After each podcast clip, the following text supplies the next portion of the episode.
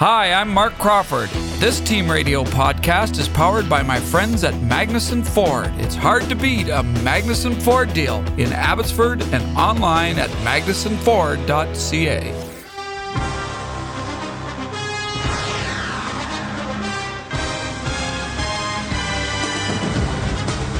We're going to see how this matchup goes. They have to play us too. We'll see how that works out. But uh, it makes for a great challenge for the coaching staff trying to get prepared, the game plan, and, and of course, come game day when the players take take care of it, they'll be checked out. It's an amazing challenge for us.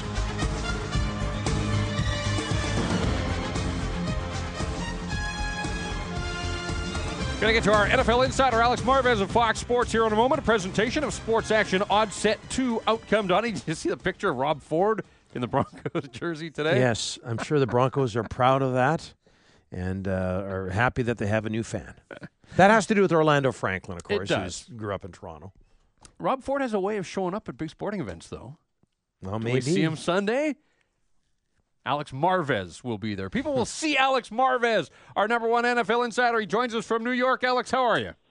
Jeff, Donnie, I'm doing great. And, you know, just so you know, actually, Rob Ford and Orlando Franklin are good friends. Just so you know this, that Rob has followed his career, not only collegiately, but in the NFL. The two speak regularly and and are very close. Yeah, uh, Rob's Rob. We we have a. I don't know if you've talked to him, but Giulio Caravatta, former BC Lion quarterback. Um, uh, Rob Ford was Giulio's center Right. in high school, and Julio claims that Rob wasn't a bad player. So there's a football see it. background there. Yeah. I I can see, you know, I saw the dance moves the other day, you know, imitating his Jamaican police chief. So, you know, I know the guy's got Oh, a little yeah. bit of mobility, but maybe, you know, about a 100 pounds lighter would, you know, be, be a little more nimble. There you go. Uh, Media Day tomorrow. Yes. Do you like Media Day? I mean, you've been to these things enough. Do you get anything out of Media Day? Uh, very difficult, just because there's so much media there, you're not going to, you know, if you're looking for stuff that that is going to be, you know, uh, any sort of individual work whatsoever, it's very hard to get a one-on-one, for example, to peel away. But you know, it is part of the spectacle of New York for television, or for the Super Bowl rather. For television, it's great material because you're going to have some really, really goofy media that's going. One thing that is curious about this media day that's become a little bit of a story on its own: 17 Seahawks players have been given podiums to speak because of the popular demand. Marshawn Lynch, not one of them. Really? Marshawn apparently didn't want to do this, so the Seahawks are, you know, you have to go ahead, try to find him on the field, and then talk to him in a large group setting. But that is just something I found a little bit curious, considering he is one of the top running backs in the game, and little PR exposure doesn't hurt anybody when it comes to off-field endorsements. But off the field, he's been in a bad mood. I think for about half the season. I think he got burned somewhere in Seattle, and he has been talking a lot, Alex. So uh, that that might might make sense. Did was media day uh, uh, just a, it was just a has it lost some of its uniqueness when it first came out? I just thought it was the greatest thing in the world, and now rarely do you see uh, a piece where you go, "Wow, that was outstanding." Yeah, it, it's become cliche, Yeah. you know, but sometimes it is your first opportunity to get certain players. Remember, yeah. so far this week we've gotten a total of 12 Bronco players, 12 Seahawk players, uh, and that's it, and not the rest of the roster. So this is where some people come back.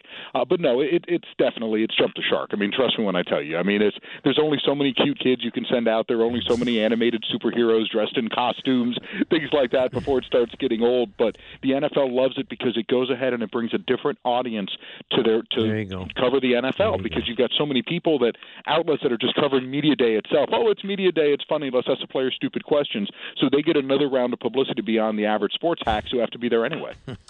Alex, what are we likely to hear from Roger Goodell at the uh, State of the League address later in the week? Well, it's going to be the same things. You know, what's going on with human growth hormone? Now, what about the point after touchdown? You know, you'll hear about rules things. You'll hear about future Super Bowls, cold weather cities. That's clearly going to be something that's going on right now. You know, with New York, it's going to be so cold tomorrow here by by Super Bowl standards, not by real life standards in Vancouver, Toronto, wherever. You know, 16 degrees Fahrenheit though is going to be cold. So there's going to be talk about whether or not this is something viable for the future. Looks like the NFL may catch a break when it comes to weather on Sunday. It appears it may be a non-factor. Uh, but it, those are the types of things. It's all State of the Union type addresses. Uh, you know that he goes ahead and, and he's pretty accessible when it comes to the media, though. He addresses things, and you know another thing too. Talk about concussions, where that stands. You know where the settlement is right now with the former players. So just basically a laundry list of everything going on with the league. The commissioner will spin for an hour, and uh, we go from there. Alex Marvez of Fox Sports, our number one NFL insider, joining us uh, on the Team 1040 from New York. Yeah, I see the forecast calling for Mild. sun and clouds and somewhere in the neighborhood of 40 degrees on Sunday. Yeah, right. Which is so fortuitous for the NFL because this way, you know, you really can't argue against it, and it opens up the bidding for other cities. Look, the NFL wants to pit as many cities against each other bidding for Super Bowls because it sweetens the pot for them. So now, if you see a Denver, for example, and I think Denver is an interesting place to have a Super Bowl game. You saw how it can be in January at times. You know, with that Patriots Broncos game, 60 degrees. You've seen it at other times where it's an absolute blizzard. But mm. that is the type of city that has the infrastructure to handle a game. You look at Minnesota; they've announced today that they're applying for a future Super Bowl. And John Mara of the New York Giants, some interesting comments today as well. The NFL wants to go back to Los Angeles for a Super Bowl, but only when a team is in place. So you're going to start putting them in the rotation. So I just think that the league knows what a big moneymaker it has in this Super Bowl, which is why they're able to move move it around, why they're able to leverage cities to go ahead and give them a free corporate handout to go ahead and host the game. Hey, Alex, I can't remember. Are you uh, one of these reporters that gets a read on the Super Bowl teams? And, and if so, what usually works? Is it the team that's uh, loose and relaxed that, that comes out on top, or is the team that's a little more businesslike? Ooh, that's an interesting question. I, you know, I think that there's something to be said for the, the experience that Seattle has to deal with since nobody on their roster has been to a Super Bowl before. So I think there's something like that. Whereas a guy like Peyton Manning has been there and done that, mm-hmm. and you can lean on his experience. You can lean on Wes Welker's experience. You can lean on John Fox having been a head coach in a Super Bowl before, knowing how to get his team prepared. So I think if there's any edge when it comes to that preparation stuff, I've got to think that the Denver Broncos have it. Uh, but you know what? Sometimes, uh, you know, remember those eight original uh, AFL owners? You know, the the Foolish Club. Mm-hmm. All those guys, they didn't know any better, and they went ahead and they formed a league, and it ended up merging with the NFL. Well, maybe there's something to be said for that too with the Seahawks team because they have stepped up and met every challenge along the way. But it's such a different stage when you're out there and all the cameras are going off, and just the whole week of hype for the Super Bowl. I think the Broncos should be better off handling this going forward. What's the latest report card on the Pro Bowl?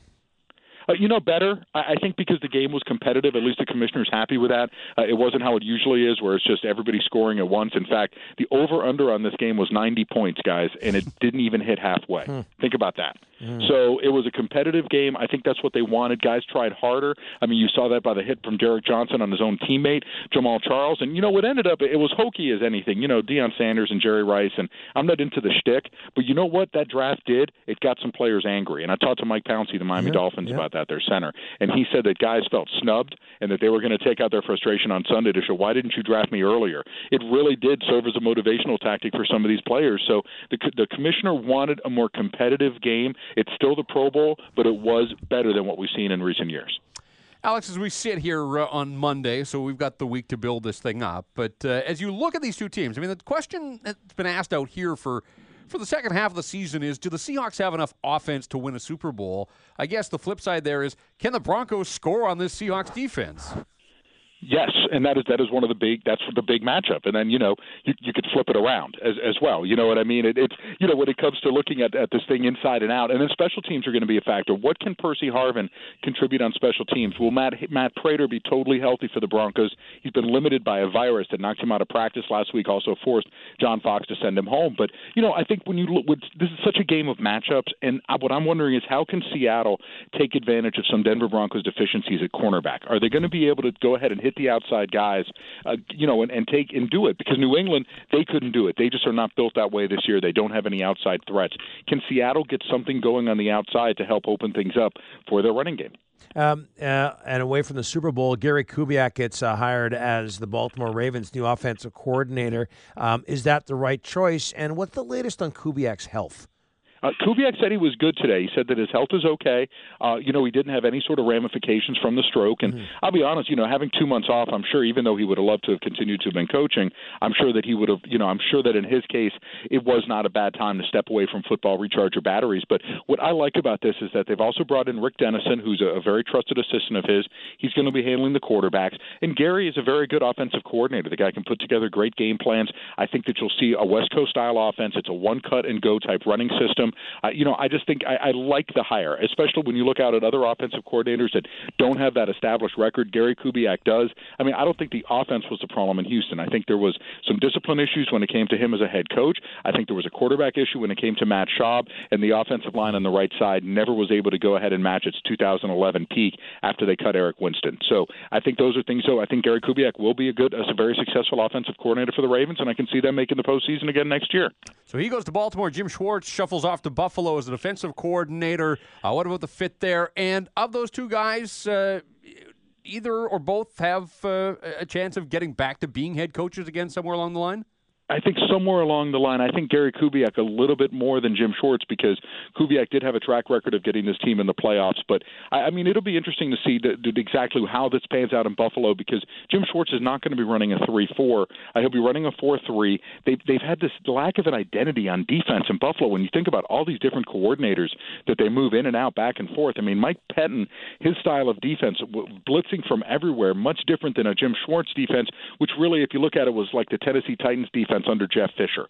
You know, really, it was a, it was a four man line. It was often a four six bear style defense. Uh, so I'm going to be curious to see exactly how this these two systems mesh. Uh, what Jim Schwartz wants to do and what the Bills already had, because clearly there's some good defensive talent. There's a team that led the NFL in sacks. I can't believe you think that uh, this whole notion of guys dressing up like superheroes gets old at media day. Uh, well, maybe it's you under the mask, Jeff. I don't know. No. You, are you Pick Boy from Nickelodeon? Is this? Do we have Nickelodeon in Canada? We'll have Daft Punk showing up. I can guarantee it. Well, and you know that that's why BMAC's sick. You know he was under one of those motorcycle helmets. Oh man, the secret's that's out. what he was doing. There it is. uh, enjoy the week. Uh, steer clear of Moj. Yes, for sure. I'm sure the shirt will warn me. The, the brightness, I, will be okay. It's like not looking, not staring directly at the sun. We'll catch up. We'll catch up with you on Friday for a little bit more of a game preview by then. Sounds great. Go Canucks. Thanks, Alex. All right. Alex Marvez of Fox Sports, our number one NFL insider, and a presentation of Sports Action Odds Set 2 Outcome. Easiest way to bet on sports, just pick a winner. Odds Set 2 Outcome. Go to bclc.com slash sports action for today's games. Must be 19 plus to play. Hi, I'm Mark Crawford. This Team Radio podcast is powered by my friends at Metro Ford. It's hard to beat a Metro Ford deal in Port Coquitlam and online at metromotors.com.